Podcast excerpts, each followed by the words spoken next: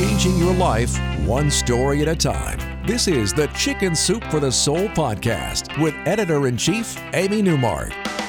Hey, it's Amy Newmark with your Chicken Soup for the Soul, and today I bring you inspiration from our new book, Chicken Soup for the Soul. It's beginning to look a lot like Christmas. This new collection of stories will help you jumpstart your holiday spirit. And today's stories will also give you a sense of how much more joyful the holidays can be if you go for less instead of more. Let's start with a story from Diana Traeger, who learned a great lesson about the joy of less from her own children. The Traegers lived in Utah in an oil field area, and their local economy was very dependent on oil prices. One year, when the oil industry had crashed, they were facing a pretty bleak Christmas. Now, this was a family that really did understand what Christmas should be all about. Every year, on the day after Christmas, they put a glass jar out, and during the year, everyone would drop in their loose pocket change or even a 10 or a 20 once in a while.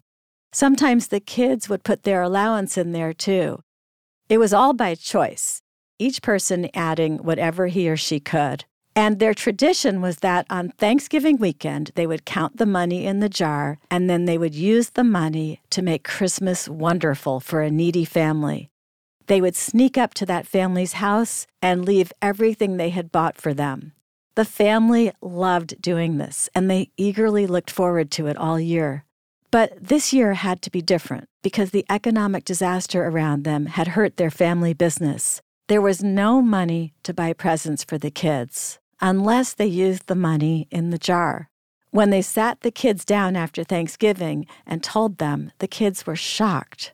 They left the room quietly, and Diana and her husband felt awful.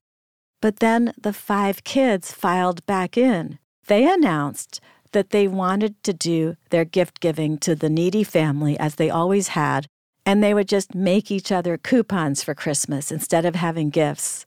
Those kids enjoyed the giving part of Christmas so much that there was no way that they were going to give up their family tradition.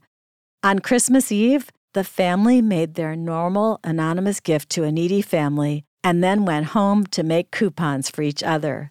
On Christmas morning, they had a great time opening up their coupons. Some of the coupons were serious, things like I will wash the dishes for you when it is your turn to do them, or I will carry the buckets of water to the horse trough for you.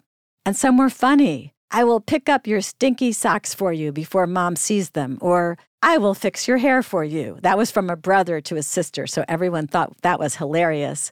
And then some of the coupons were loving. I will give you a hug on demand. I will give you a foot massage when you get home from work. Diana says that the whole family thought it was their best Christmas ever. So, Diana's family had a much smaller Christmas than usual, and they loved it. In another story from our new Christmas book, Sky Khan tells us that her family had a bigger Christmas than usual, and they didn't love it at all. Sky had gone into the Christmas season buying even more things for her children than usual. In fact, she bought so many excess gifts that she had to put some aside for future birthdays. Meanwhile, the four kids were also in a frenzied state, and the day after Thanksgiving, they had written their wish lists and included a lot of expensive gifts. Sky was really bothered by all of this, including her own shopping extravaganza. Her family actually made a point of focusing on gratitude during the month of November every year. And when they sat around the Thanksgiving table, they usually wrote down four or five things they were grateful for and they shared them with each other. They were not supposed to be so focused on possessions. Well, Christmas came along that year, and after all the unwrapping and receiving all those gifts, not one of Sky's children seemed happy. The only bright spot that day had been the handmade gifts that the kids had made for each other and for their parents.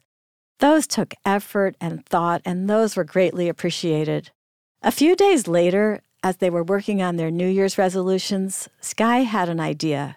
She had read about another family that had a tradition of giving four gifts to their children. They were within the categories of a want, a need, something to wear, and something to read.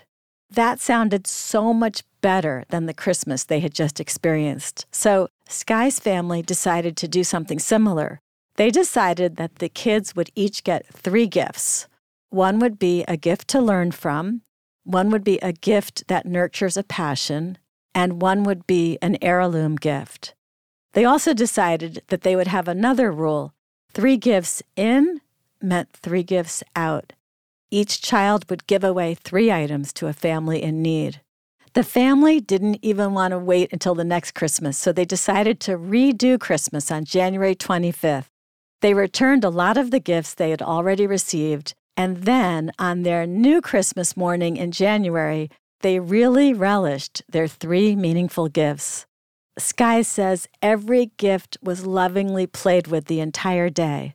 With this new tradition settled, we were finally ready to bring in the new year. I'm Amy Newmark. Thanks for listening to these stories from Chicken Soup for the Soul. It's beginning to look a lot like Christmas. You can pick up a copy of the book at Walmart, Barnes & Noble, Amazon, and wherever else you like to get your books. Look for the beautiful blue cover with an outdoor winter scene. It's so pretty that I think you'll probably use it as one of your holiday decorations.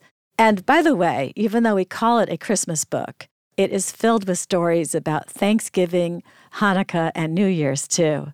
You can also head over to chickensoup.com and click on the podcast button to learn more about Chicken Soup for the Soul. It's beginning to look a lot like Christmas. You'll see a link to the book there, and you can read all about what's inside it. I'm sharing a lot of stories from the book, so sign up for the podcast wherever you like to get your podcasts and those future episodes will be automatically downloaded into your phone. In closing, I'm Amy Newmark, and I want to thank you for joining me today. Come back next time for another couple of stories about a change in perspective, this time about learning how to let someone else be in control sometimes, from our new book about positive thinking.